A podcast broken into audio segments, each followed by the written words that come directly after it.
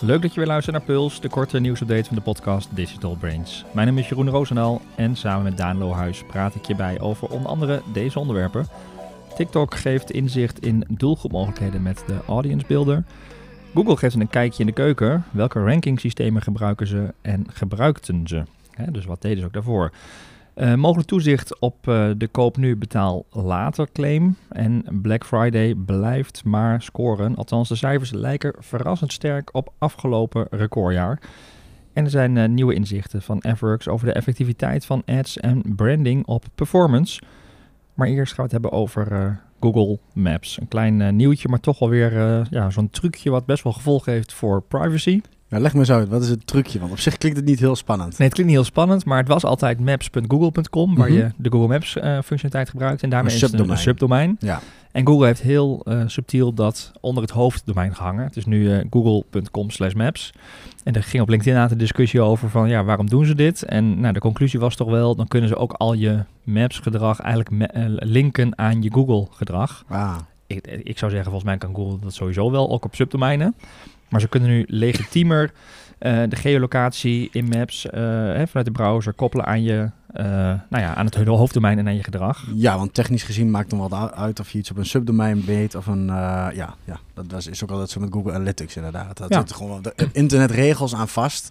Van dat je mensen niet van het ene subdomein naar het andere subdomein... dan verlies je gewoon eh, cookie data dat soort dingen ja. vaak in... eh, ook van niet ingelogde gebruikers vooral. Nee, maar ik denk als altijd je ingelogd bent, dan maakt het denk ik niet Nee, en, Google heeft natuurlijk Google Chrome, dus hoeveel verliezen ze ook echt? Of wat weten Maar ze moeten ze wel aan de regels van internet houden. Dat vermoed ik ook. Dus je kunt niet zeggen van wij gaan in één keer wel als subdomein. wij mogen dat dan, wel. nee. Dan gaan in één keer allerlei andere illegale websites en scam sites zeg maar ook eh Ja. aan de bak. ja, dat dus zijn trucjes die van die phishing mensen ook doen. zeg maar dat je dan ABN AMRO, Ja, punt, nep, bla bla, punt nog iets. En Ja. dan, eh, ja. Ja, dus Google heeft het subtiel omgezet en eh, nou, het gaat wat, gevo- je doet er niks aan, maar het heeft wat invloed op hun data in ieder geval en onze privacy weer.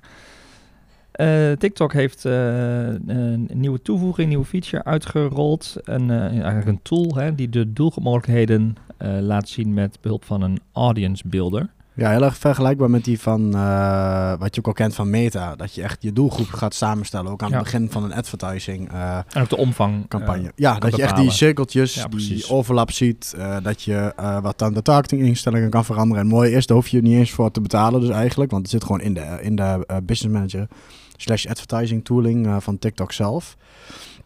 Dus dan eh, heb je die Audience Insights tool. En dan Hm. eh, ja, daar kun je dus beter ook mee, mee plannen en targeten. En ook eh, gewoon ja, wat, wat doelgroepinzichten van hoe groot zijn ze nou. En er zitten een aantal dingen in die ook wel TikTok specifiek zijn. Ehm, zoals dat je bijvoorbeeld kunt kijken naar en naast interesse, gedrag en demografie. Hm. Dat je ook kunt gaan kijken van wat zijn nou de, de hashtags bijvoorbeeld die, wie dan, die dan de top 10 zijn binnen die doelgroep. Ja, ja. Dus je zou ook zelfs voor je, content. je gewoon organische Ja. contentplanning ook kunnen kijken van hey, binnen mijn doelgroep welke hashtags spelen nou precies. En dan vervolgens ook gaan kijken wat wat er op die hashtags gezet. Oké. Dus dat is wel een, eh, ja, een interessant iets. Ehm, Maar ik zit even te kijken, dan moet je wel een soort advertising account actief Ja. hebben om dat te kunnen zien. je moet wel Dus, de eh, Google, eh, de, of de Google, TikTok. Google Ads Manager. Dat zit bij mij zo in het systeem. Ja, de. TikTok Ads Manager. Ja. En dan kun je op de Audience Insights tab Ja. kijken. En pas dan kun je het ook echt gebruiken voor je organic. Als je alleen maar organic doet, dan heb je nee, je moet wel zo'n account aanmaken. Maar goed, het, je hoeft dus nog niet Nee, een precies. campagne live te Maar, zetten. maar, mooi. En ik weet niet, vorig jaar of twee jaar geleden is het een keer ook dat het was al iets dat die Ads Manager in Nederland uit werd gerold. Mhm. Volgens mij vorig jaar of zo. Ik weet niet Ja, volgens mij ook zoiets. Ja. Maar we hebben dan niet eens zo super lang. Dus Voorheen ja, mooi om te zien eh, dat eh, met de groei van TikTok dat we ook gewoon meer volwassen platformdingen krijgen. Maar die niet alleen maar voor ads relevant zijn, maar dus eigenlijk ook voor degene die organisch bezig zijn met posten. Ehm, ja, wat meer sturing eruit kunnen halen. Nou, mooie, mooie nieuwe feature. Ga ermee experimenteren. Maar je moet wel een, een Even een ads account ads aanmaken. aanmaken en dan kun je er gebruik van maken. TikTok natuurlijk ook graag, dat mensen een ads account Precies. aanmaken. Ja, zodat heb je de eerste barrière gezet, Dat, de eerste stap eh, gezet. ja, en dan ja. eh, wordt het ook makkelijk om te gaan promoten. Eh, ja, de grote vraag, Daan, is altijd van waar kijkt Google naar als het gaat om de ranking? En er is nu een nieuwe eh, update of een nieuwe guide eigenlijk van eh, de Google Ranking System, waarbij ze eh, zelf eh, aangeven hè, wat ze nu gebruiken. Ja. En als je het vergelijkt dan met eerdere versies, kun je ook zien dus wat ze niet meer gebruiken. Ja, wel grappig. want Het zijn allemaal van die termen waar we het wel eens over hebben gehad. Eh, zoals laatst de Helpful Con- Content Update bijvoorbeeld. En eh, wat ze eigenlijk eh, hebben gedaan is een soort van demystifyen van waar hebben we het nou eigenlijk iedere keer over. En welke dingen hebben we nog steeds in gebruik. Eh, van, eh, vroeger kende je misschien wel die panda en penguin updates en zo. zeker. Lagen van wakker wat, wat is er nu, staat er nu nog live of wat is doorgeëvalueerd? Dus wat ze eigenlijk hebben gemaakt, is met name voor de, degene die, ja, of de marketeers die echt ook wel met SEO bezig zijn geweest, of dat nog zijn. Mhm. Ehm, en ze maken ook echt een onderscheid tussen een systeem en een update. Ze hebben dus systemen zoals RankBrain ja. of eh, Helpful Content. Dat zijn van die systemen die zijn eerder ook geïntroduceerd. Of BERT, waar we het wel eens over hebben gehad. Dat zijn ja, systemen die op de achtergrond altijd lopen. Ehm, dus die een bijdrage doen aan de zoekresultaten. En de updates zijn de updates aan die systemen, zeg maar. Maar dat, soms heeft een update ook een naam. En de update kan toevoeging hebben of, of effect hebben op één systeem. En niet per se op het hele, Ja, hele ja. algoritme. En ze hebben echt een heel mooi lijstje van huidige rankingsystemen die Ja. dus eh, nu op dit moment live staan bij Google. Dus waar je dus ook kunt zeggen, het is niet één algoritme. Het zijn eigenlijk een hele reeks Ja. aan systemen die bepalen hoe dingen worden gerangschikt. En heb je dus eh, dat eh, ja, BERT er staan. Dat, dat is een heel, daar hebben we het volgens mij ooit wel een keer over gehad. Dat werd toen ook gelanceerd. Ehm, maar ook crisisinformatie. Dus als er echt op, op, de, om, op de wereld iets actueels gebeurt met een ramp of zo, dan overruled dat systeem alle andere, zeg maar. Ja, ja. En eh, die dat gaat, bijna automatisch dus inderdaad. Ja, die wordt automatisch getriggerd, wordt dat ja. systeem getriggerd van, nee, er gaat nu even de crisis ja. information, die Ah, gaat ja. bovenaan staan en die heeft al de prime Geweldig. spot, zeg maar. Maar je ziet ook die duplication systems, die staan eigenlijk altijd op de achtergrond. Die draaien altijd mee om te kijken van, leveren we geen du- eh, duplicate content aan? Eh, dus er bestaat dus nog steeds een systeem, dat heet het Exact Match Domain System. Dat is dus een systeem wat een soort correctie geeft voor eh, domeinnamen die dan de exacte, naam hebben naar de zoekopdracht. Oh, ja. Ja. Dat was vroeger altijd ook zo'n trucje Ja. dat je een domeinnaam had met. Dat, dat bestaat dus nog steeds, zegt Google zelf. We hebben nog steeds het systeem live staan. Dat Wat dus checkt dat je niet, als jij een URL hebt of iets wat, ja, een bedrijfsnaam, dat je dan niet eh, de, eh, ja, dat soort dingen kan, kan claimen.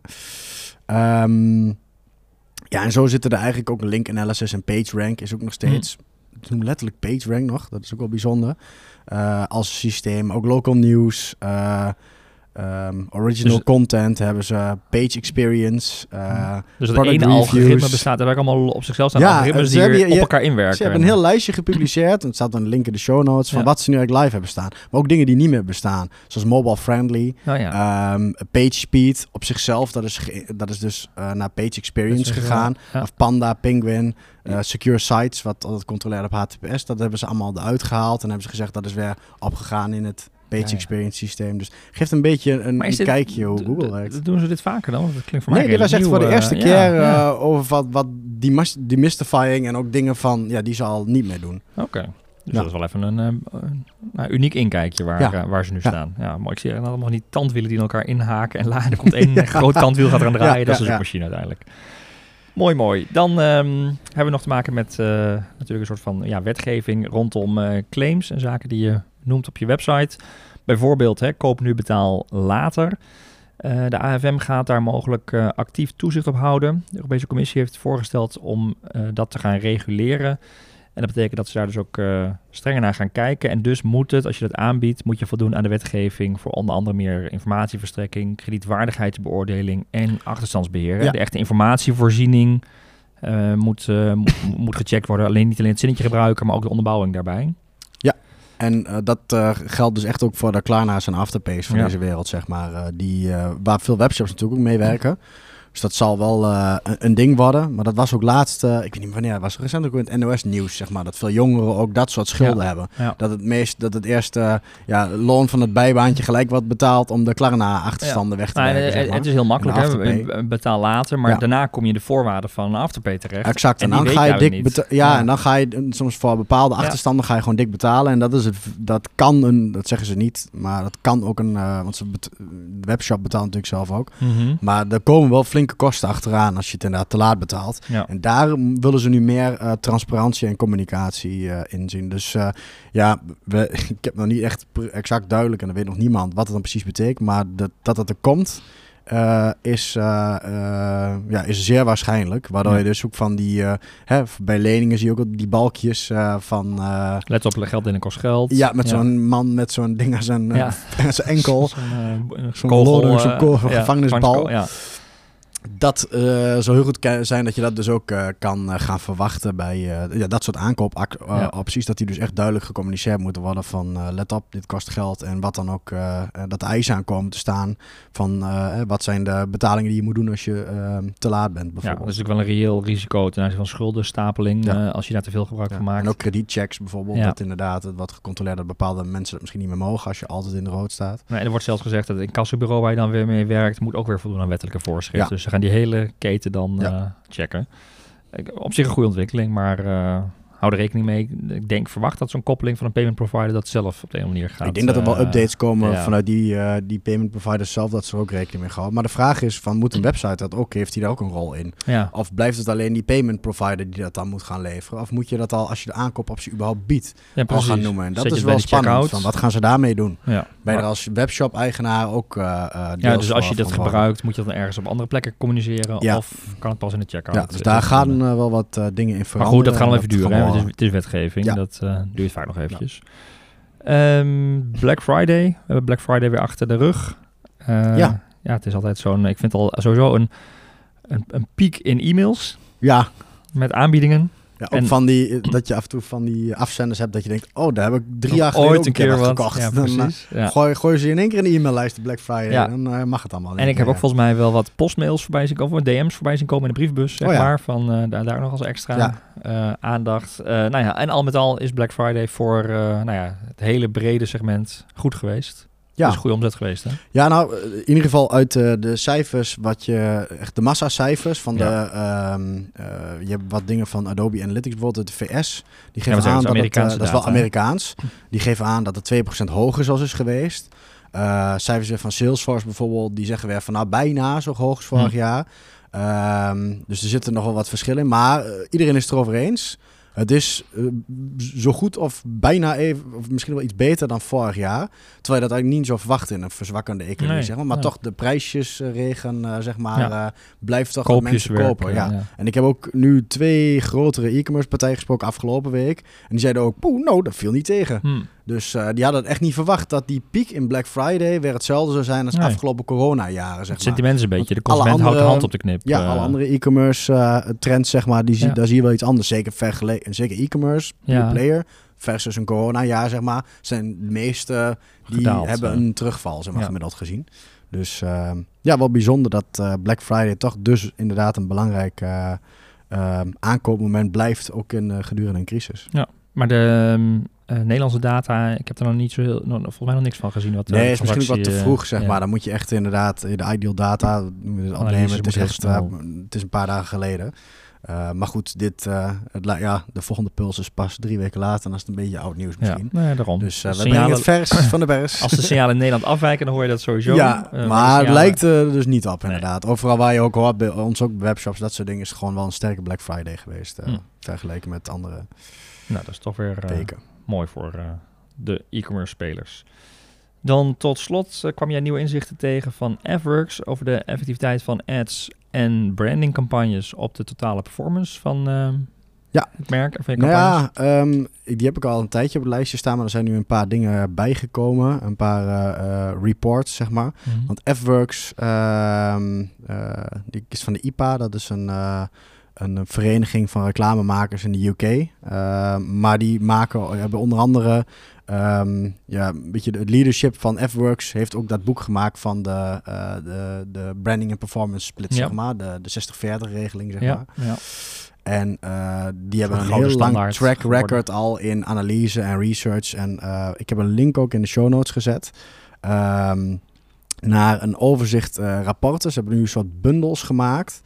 Van uh, specifieke thema's en studies naar marketing-effectiviteit. En die zijn eigenlijk ja, voor alles en iedereen zo'n beetje uh, relevant, geloof ik. Want Hmm. daar gaat het uiteindelijk om. De effectiviteit van marketing. Dus zowel performance als branding, zeg maar. Gewoon op, uh, en en hè, welke cases zijn er allemaal geweest.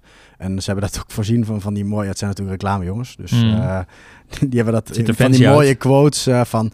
Come back in a year and tell us if cutting your budget was a good idea. Oh, Weet ja. je wel? Ja.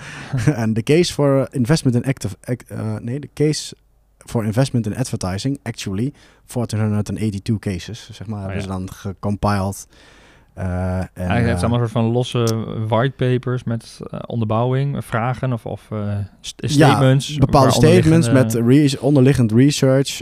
en ik heb er een paar interessante wel uitgepakt. Zoals van hoe nu als er een recessie komt, welke merken en op welke manieren zijn ze daar met advertising ook uh, uh, uitgekomen. Op Ja, een precies. betere, snellere of een sterkere manier. Wat moet je eigenlijk doen? Ja, of uh, hoe ga je nu om met uh, uh, board of management prioriteiten, zeg maar. Ja. Um, uh, welke factoren je rekening moet houden als je uh, de marketing-effectiviteit, of je daar commitment op wil krijgen op, op dat soort campagnes, maar Mhm. ook wat je dan moet doen om het te meten. Uh, of ook uh, hoe je een, een goed merk kan gaan bouwen uh, in onzekere tijden. Waar bijvoorbeeld dingen zoals hè, meer vertrouwen, uh, bekendheid en uh, zekerheid voor consumenten belangrijker bijvoorbeeld is. Ja. Of ook hoe je um, met lange termijn, of argumenten van long-term branding zeg maar. Uh, hoe dat ook impact heeft op korte termijn Ja, winsten weer. Zeg Van een mooi inderdaad van uh, the best way to short term to short term profit growth is a long term plan. Denk ik, oh ja, Ja, dat is eigenlijk wel mooi. Als je altijd in ad hoc werkt, Ja. neem dit mee, duik hier eens in en geef eens aan, eh, ook naar misschien je, je, je manager of je directeur van hé, hey, maar een lange termijn plan heeft juist effect, kan een Ja. veel groter effect hebben op de korte termijn in plaats van alle ad hoc dingen. Het mooie van deze eh, F-Works rapporten zijn dat het allemaal met cases is onderbouwd. En Ja. echte data, zeg maar. Dus eh, kijk, wel Ook mag het misschien niet in Nederland zijn, maar dan voelt het gelijk. Je kunt er altijd een bronvermelding bij zetten. Het is voorzien van goede statistieken. Dus wil, wil je nu een case maken? En ik dacht, dat is nu juist nu relevant. Want hè, nu wordt wat gesnoeid in budgetten misschien. Dat je ook kunt laten zien, hey, nee, eh, hier een aantal argumenten, statistieken, onderzoeken ook die ja, wat dingen onderbouwen en onderschrijven, zeg maar. naast En behapbaar. Hè? Het is eigenlijk gewoon een, een, een Ja, het is twee, eigenlijk twee, een- een paar ja, dubbelzijdig ja, een white A4'tje of paper een white paper ja. En je hoeft geen gegevens achter te laten. Nee, kijk, dat is helemaal... Dat eh, is, uh, nou, goed om Ze meten hun effectiviteit in kliks. Ja, en de interactie inderdaad in plaats van per se in uh, e-mailadressen. Mooi, uh, waardevol. We gaan de link inderdaad toevoegen aan de show notes. Dat was hem alweer voor deze puls. Ja, mooi kort en krachtig. Ja, we gaan richting de feestdagen, dus de informatie wordt... uh, je hebt als luisteraar genoeg andere dingen aan je hoofd waarschijnlijk. Zeker de uitdaging. Je bent van Black Friday aan het bijkomen en de Ja. kerstdagen staan voor de deur. Uh, nou, wil je meer weten over de onderwerpen die we uh, bespraken? Kijk dan op de show notes op advice.nl slash podcast of in je favoriete podcast app. Heb je tips, vragen, reacties? Laat het weten via podcast.advice.nl en blijf je abonneren op onze podcast, zodat je ook nieuwe afleveringen niet mist. En voor nu weer heel erg bedankt voor het luisteren en graag tot de volgende aflevering.